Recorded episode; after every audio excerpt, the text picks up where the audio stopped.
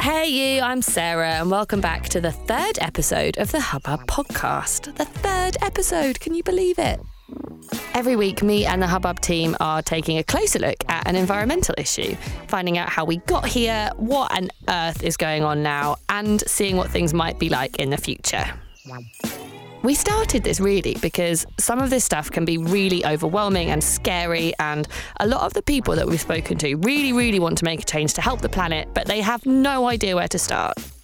There was a report last year which said that we only have 12 years to prevent catastrophic climate change, and that will mean changing a lot about the way that we live. So, we're putting together some research stories and tips in a bid to see what we can do to help the environment today. Last week, we spoke about how to eat more sustainably, and in this episode, we're going to be delving into the world of sustainable periods, busting taboos, finding out why periods cause plastic pollution, and discovering all of the new stuff that the industry is coming up with. I am so excited for this episode. When I first heard about the problem with the products I was using, I was really shocked. And finding the right sustainable option for me has been a brilliant adventure. I've spoken to so many amazing women and people with periods about this, and I feel super confident and ready to talk about menstruation with you. If you're someone who doesn't have a period and you're slinking off because you think this episode might not be for you, think again. Just because something might not directly affect you doesn't mean it's not worth learning about. So keep listening, get informed, and ask lots of questions. We don't bite. We're going to be speaking to Lottie from Hubbub to find out what the problem with periods is anyway. We haven't really historically given enough time to women's issues. We're also going to be speaking to Freda about innovations in fem care. We ask for tampons as if we're asking for Class A drugs. And chatting to Dame, who are one of the companies leading the way in the future for sustainable periods. If you're going to do it with water bottles and coffee cups, then why not do it for, for period products? So, first up, as ever, we're going to be taking a trip through the whirligig of time to find out how we got to where we are in the first place.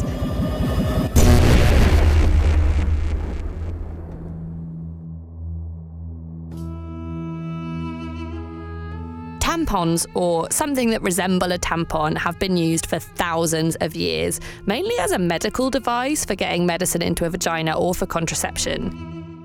Historically, it looks like the Egyptians might have been the first guys to use tampons, or at least the first people to write it down. But tampons to absorb menstrual blood came onto the scene at the start of the 20th century, and Tampax, who you've probably heard of, took out a patent in the 1930s. It was mainly used by people with really active lifestyles, so athletes, dancers, and actresses who really struggled with the big pads that they used back then. The tampon as an invention makes sense. But why was the applicator bit added?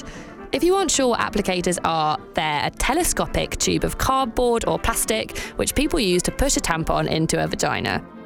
Applicators were brought about in the first place because people were really resistant to the idea of women touching themselves and were worried that putting a tampon in digitally, which just means with your fingers, would lead to sexual pleasure and actual, quote, loose behaviour. And you can be sure that whoever was worried about that had never actually used a tampon. Even with an applicator, tampons faced a bit of an uphill battle getting into the mainstream. It mostly became popular during World War II as more women were joining the workforce, and today about 42% of people with periods use tampons.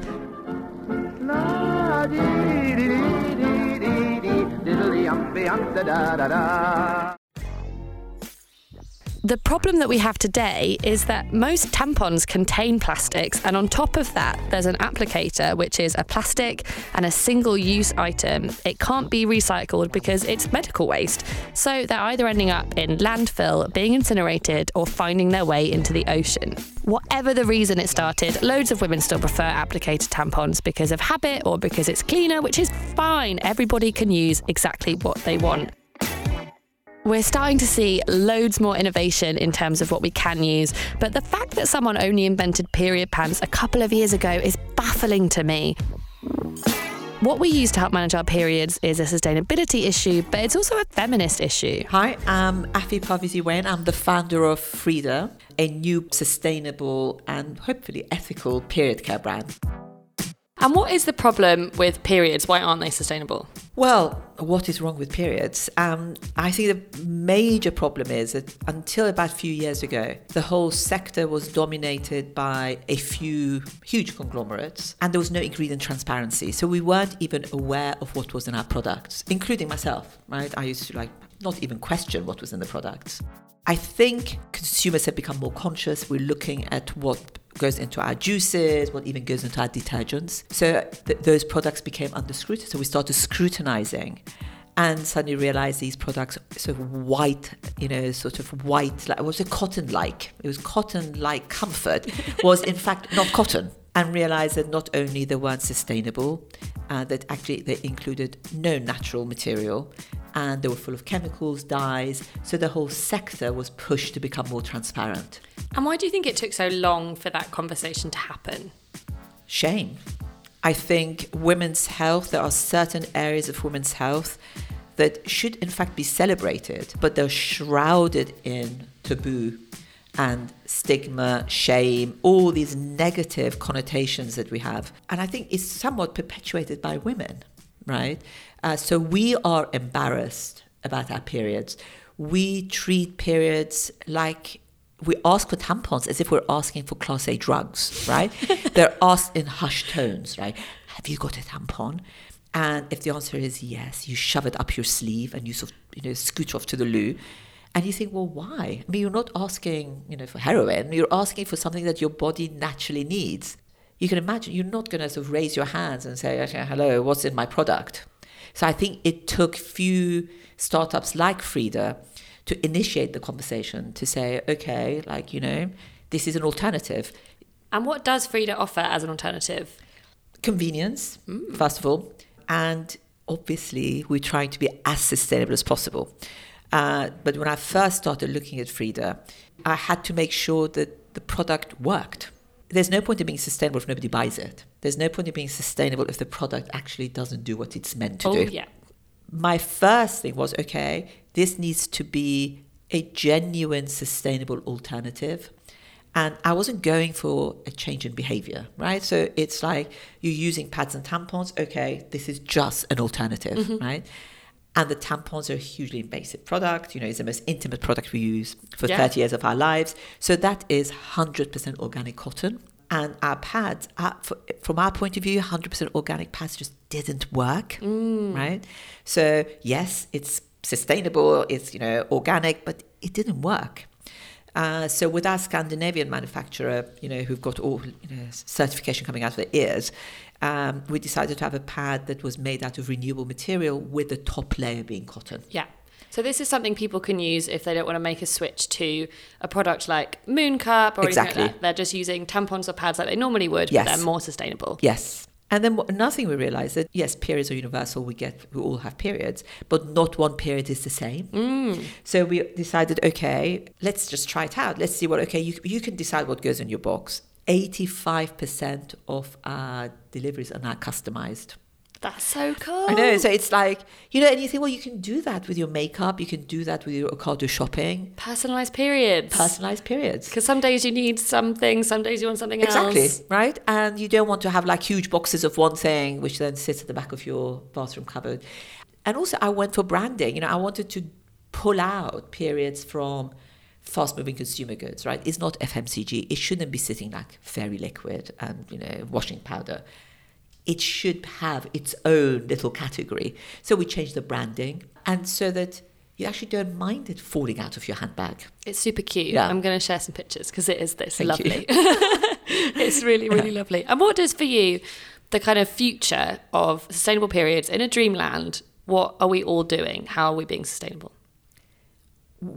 I think ditch the applicator. Um, and just as a little background as to why we have applicators, because I had to look into with my research hat on. So the rest of Europe, apart from us, um, was introduced to tampons through OB, Johnson & Johnson. They had no applicator, right? So France, Germany, Scandinavia, the thought of applicators is just like, why? Right? Because that's how they were introduced the whole idea of tampons. The UK, North America were introduced to it through P&G, through mm. Tampax, right? That had an applicator. And in my view, the applicator again perpetuates this idea that, you know, the blood is dirty, you don't want to touch it. I mean, no. I think we can ditch the applicator, go for, if you can and you can afford it, uh, for cotton, uh, which is biodegradable, but nevertheless, don't flush it. Bin it, right? Amen. That's how we can keep our oceans clear. Applicators are normally made out of plastic and cardboard. Are they made out of anything else? Uh, no, so cardboard and plastic. So I'm constantly asked why didn't Freda not go for cardboard, right? Our research showed the majority of women prefer the comfort of plastic applicators. And so, you know, how do you make plastic more sustainable? So we have recently switched to plant-based plastics, mm-hmm. so made out of sugarcane. And there is a lot of misinformation around plant-based versus fossil-based fuel, like you know, petroleum-based. And uh, so you get companies going out there saying, you know, we have plant based applicators, they're totally biodegradable, but actually they're not, right? So the advantage there is that they can, they are carbon neutral. Mm. Right. So yes. So if if it doesn't end up being incinerated, or if it doesn't end up in a facility that it can biodegrade, you know, it can degrade, if it just sat in a landfill, it's carbon neutral, right? So the other myth is that you know these things can be recycled.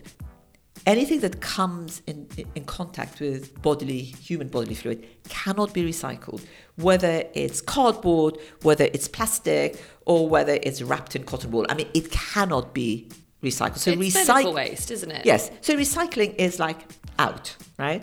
We had a customer who'd been sort of read all this thing that they can be degradable, biodegradable. And she said, Oh, I read that they're compostable. Can I put them in with my food waste? Thinking, uh, No, I don't think your applicator should sit with potato peels. Um, just get rid of it, right? Uh, so, yes, plant based is better, uh, is not doing any harm, but nevertheless, we should ditch the applicator altogether. I think it's really important as well because there is so much misinformation in the industry in general. We don't know what's inside stuff, people aren't telling the truth, and it can be a bit blurry knowing what's actually going on. Yes, and we don't know, right? And structurally, I mean, I think the problem is that the infrastructure isn't there, right? To we don't have facilities that can take the stuff like this and under certain high temperature that they can sort of degrade them and we can but we just don't have the facility. So as a consumer and as a brand all we can do is do our bit. And you think if the infrastructure isn't there at least i'm not doing any harm right? So sitting in a landfill is not doing any harm. Um, and hopefully the structure will kick into place where you know they can be incinerated I'm sure that you heard from that interview how amazing Affi is, and she was speaking a lot about shame. And the reason a lot of conversations and innovations might not have been happening for a long time is that periods, even now, are a taboo topic. We're meant to hide it, not draw attention to it, and definitely not talk to other people about it. But times are changing, and talking about our experiences is the best way to normalize things, feel comfortable, and get the confidence to try new things. So, in that spirit, I'm going to chat to Lottie from Hubbub to find out what the problems with our periods are today. Hi, I'm Lottie and I run the Sustainable Period campaign at Hubbub. So, a lot of us will be quite conscious of the plastic that we're using, and a lot of us have probably thought about applicators and packaging when it comes to things like tampons and sanitary pads. But what a lot of us don't realise is that the actual products themselves are made out of plastic materials such as rayon and they're using pretty nasty cotton. It's not very good quality cotton, so it's incredibly resource intensive. It's using lots of water, pesticides used in the production, which causes chemical pollution. And it's not it's not great for the environment, but it's also not great for the farmers who are growing the cotton. So what we've got here is a kind of massive issue, which is the fact that a lot of people firstly are disposing of their tampons or sanitary pads in the wrong way by putting them down the toilet, which is causing plastic pollution in our oceans. But then, secondly, lots of people are using products that contain chemicals and plastics that they don't realize they are. Um, but there's lots of alternatives out there. And can you give us an idea of the volume of this kinds of waste? So, how much of it are we using every year? So, an individual person with a period will use 11,000 products. 11,000? And that's costing us an average of £128 a year. And that's not considering kind of all the other costly things you run into around the time of your period. So, um, not to be a cliche, but we might find that we are more likely to be treating ourselves to things like chocolate or wine or whatever we do to get ourselves through that that time of the month. It it will have kind of further financial cost implications other than that 128 pounds, which is spent specifically on products. And what do most people use? So, are most people using tampons with applicators or pads? What does the picture look like? So, what was quite interesting for us is we've done a bit of research on this and we went in with the assumption that most people were using tampons. And actually, what was quite interesting was to realize that's very much linked to our sort of personal cultural experiences. And actually, that isn't the kind of wider behavior. So, what we find is more people are using pads than they were using tampons got a lot of people obviously using applicators and non-applicators, but you know there's different types of applicators, plastic applicators, cardboard applicators, kind of whole variety of different products. Why are we only just hearing about this? Because I feel like the conversation is really in its infancy at the moment. I can tell you my opinion. That's all we're looking for. And my personal opinion is we haven't really historically given enough time to women's issues. Now, periods are not just a women's issue, and you know, it would be completely wrong to say it's just women who have periods because it, it's not. But historically, we haven't put enough time or energy or money into researching things around this. So what's happened is, you know, back way back when, when these products were being invented, they were just invented by some men creating products to get some money essentially and s- somehow solve an issue. So it hasn't really kind of come into the forefront. We're currently experiencing a plastic revolution. We're all starting to be a lot more conscious of it and what we're using and how we're using it. So whilst there's a lot of us getting much more interested in kind of thinking about how we can cut plastic and something like a tampon applicator seems like a really easy win for some people there's a massive lack of understanding around really what your products are made out of so you may have seen over the last couple of years there's been a kind of growing swell of a conversation around period poverty, which is an incredibly important issue, and every single person should have access to sanitary wear. It should not be seen as a luxury.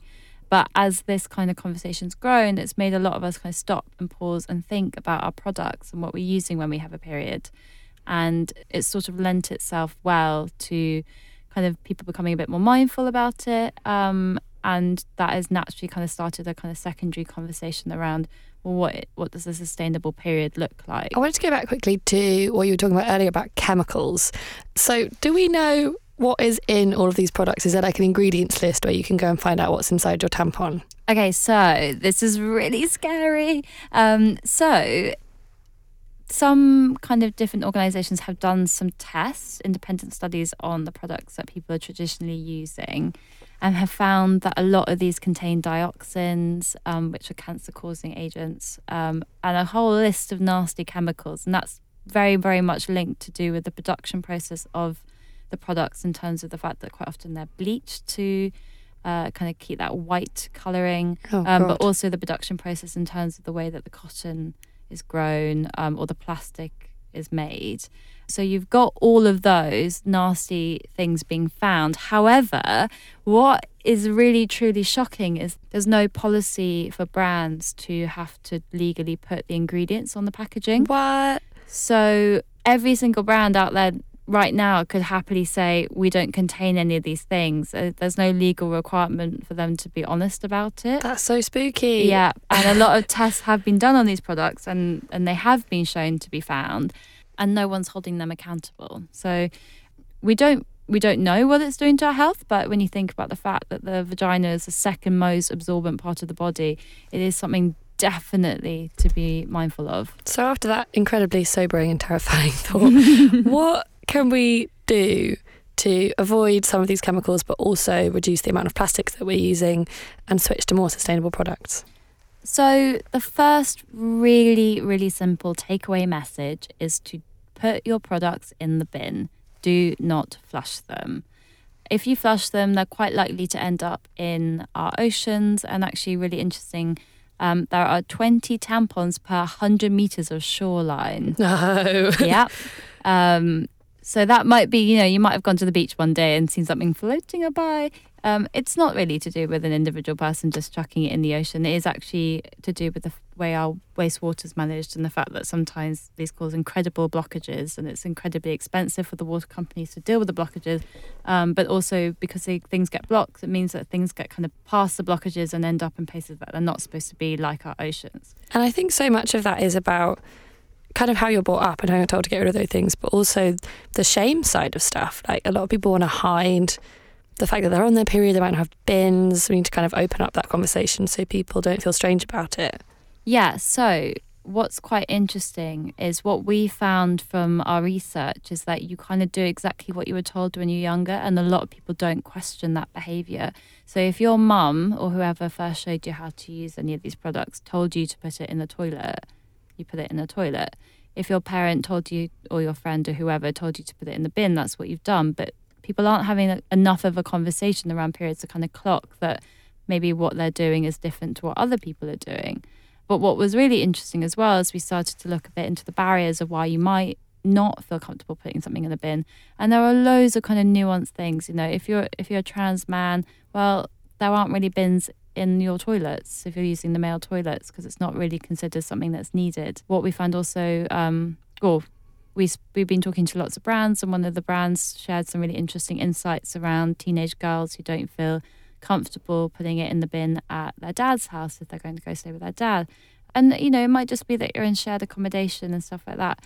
If possible, I would really recommend just getting a second bin which has a lid, which you can just be honest and say that is what this is for also there are kind of products that you can buy out there which can help you dispose of your products a little bit more discreetly if that's what you want to do. What else can we do to have a more sustainable period? So the second takeaway message is try and think about what you're using and switch it up. There are lots of alternative products out there.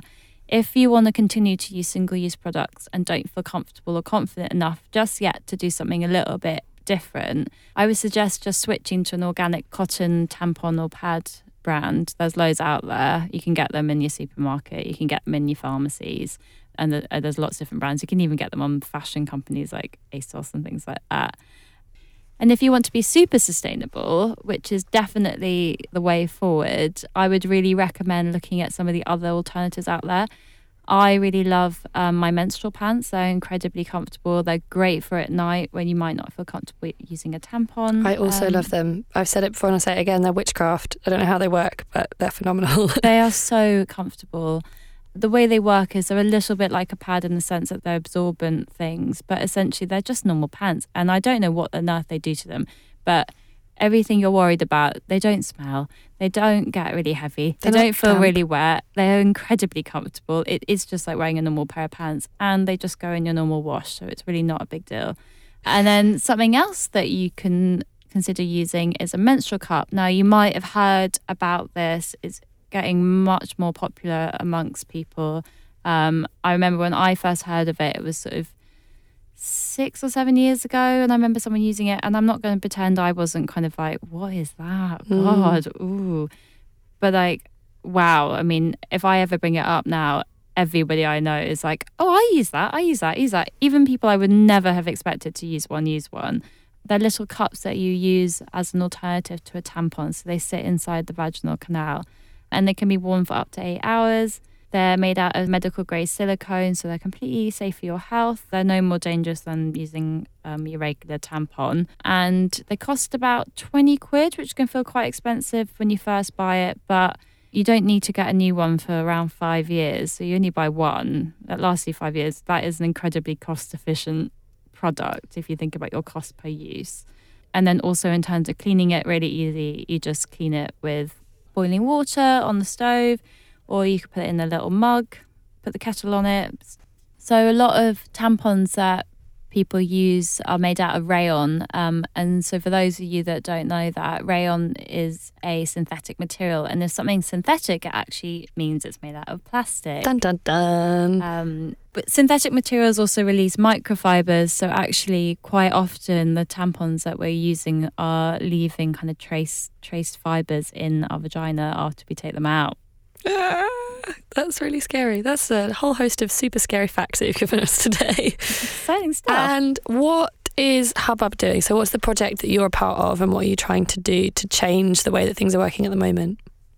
So, we are working on a campaign at the moment to try and raise awareness around some of the things we've discussed today. So, firstly, educating people about menstrual products so that they understand what they're made out of and what their impact is on the environment. And then we're also going to be working with a select group of people to trial a range of different products that are out there, see how they get on, and then we'll use that as kind of part of a wider communications campaign to get people to feel more comfortable making the switch to some of the alternatives out there. So making sure that we're trying to tell all sides of the story. So um, we we're really keen to make sure that we're hearing from trans people, people who might have mobility issues, anything that kind of might affect what works for you. That will be captured as part of this campaign.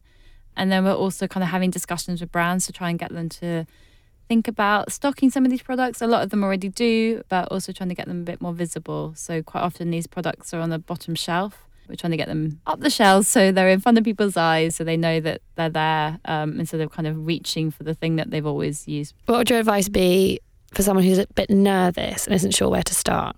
Oh, just talk to your friends. Honestly, I mean, do a bit of research online. There's lots out there already, but definitely just chat to your friends. You will be so surprised to find out what people are already using. And actually, it's definitely the kind of anecdotal tips and advice that your mates can give you that will make you feel a lot more confident in using some of these products. I know from my own experience, you know, I have friends who got a bit stressed out about how to clean their menstrual cup out on the go, but then uh, another friend of mine was like, "It's easy. You just put some loo roll in the in the toilet before you empty your menstrual cup, and then that can sort of catch some of the blood, and then it all washes away nicely."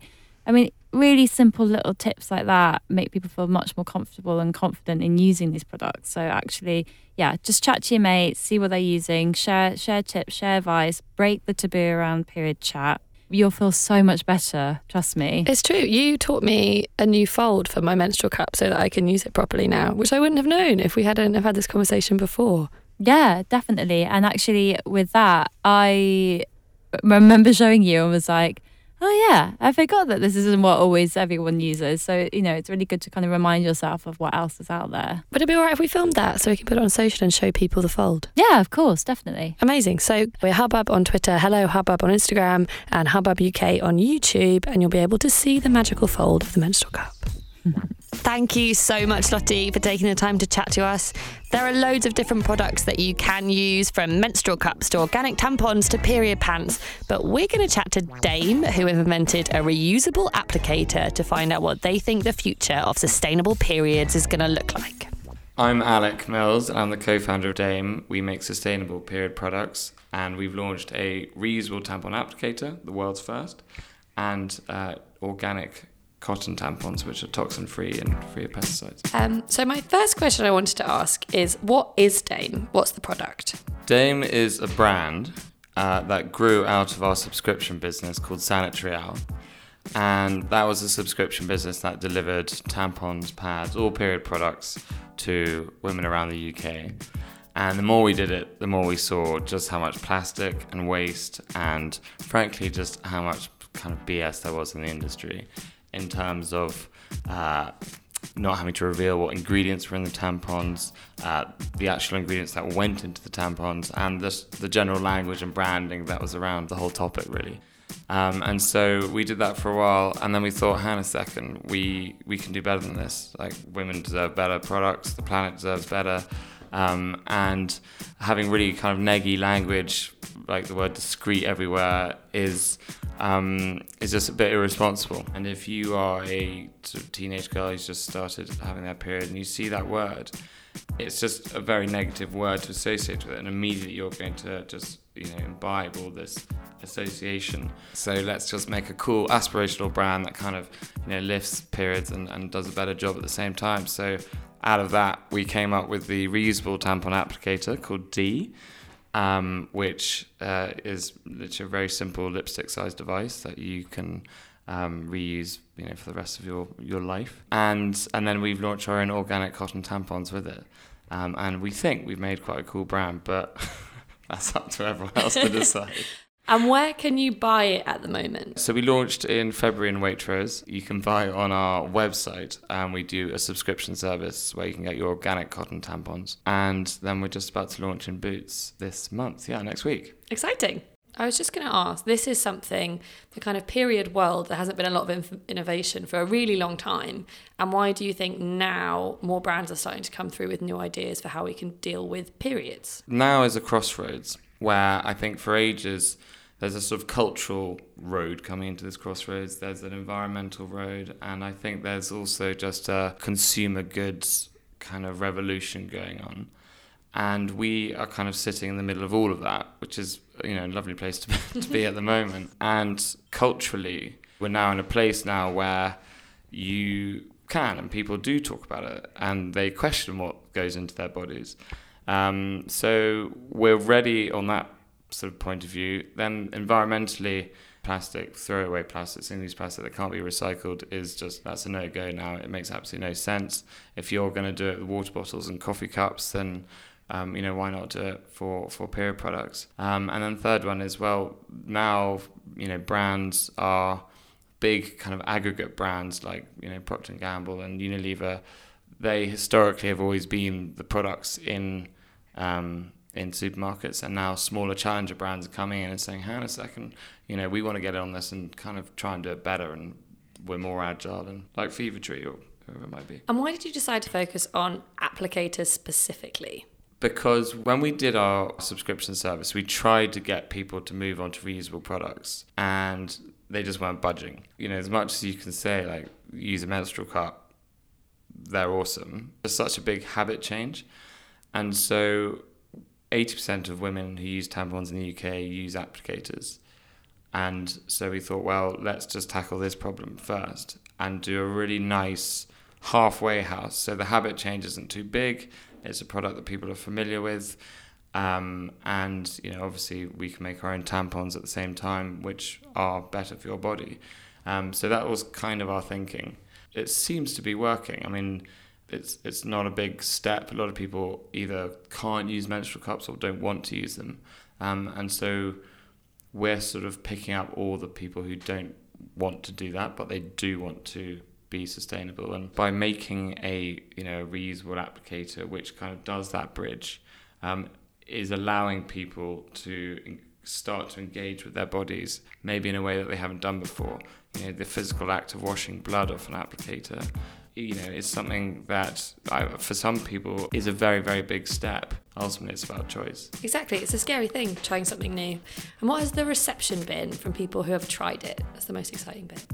Um, I was terrified, and when it first came out on Kickstarter, the response was amazing. As in, we love this idea it's is exactly what we want. Da, da, da. And we, we sold in over 50 different countries and um, sort of trending on Twitter. It was amazing, but they hadn't tried it yet, and it was just the sort of you know the response. And then they, and then they tried it, and it's been fantastic. And what do you think the future of sustainable period is going to be?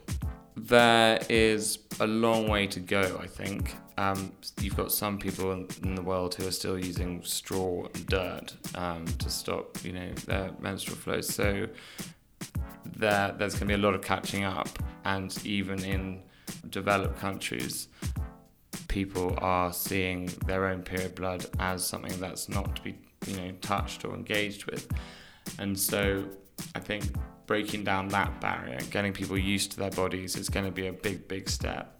But then there'll be a kind of massive shift, and when you go out to wash your applicator at the sink and there's someone else next to you doing it, that's going to be a great moment because then it's going to be it's become normal effectively. That's the dream. Yeah, that is the dream. Dame there talking about their amazing product. But if you want to have a look at some others, head over to our YouTube channel where me and Lottie talk through loads of alternatives and you can find the one that's right for you. I promise you that more people are using these products than you think. If you're nervous or you have questions, ask your pals, send me a message. Let's talk about it. Don't forget to subscribe, give us a review, and recommend us to your friends. I'll see you next week. I promise I won't do that again.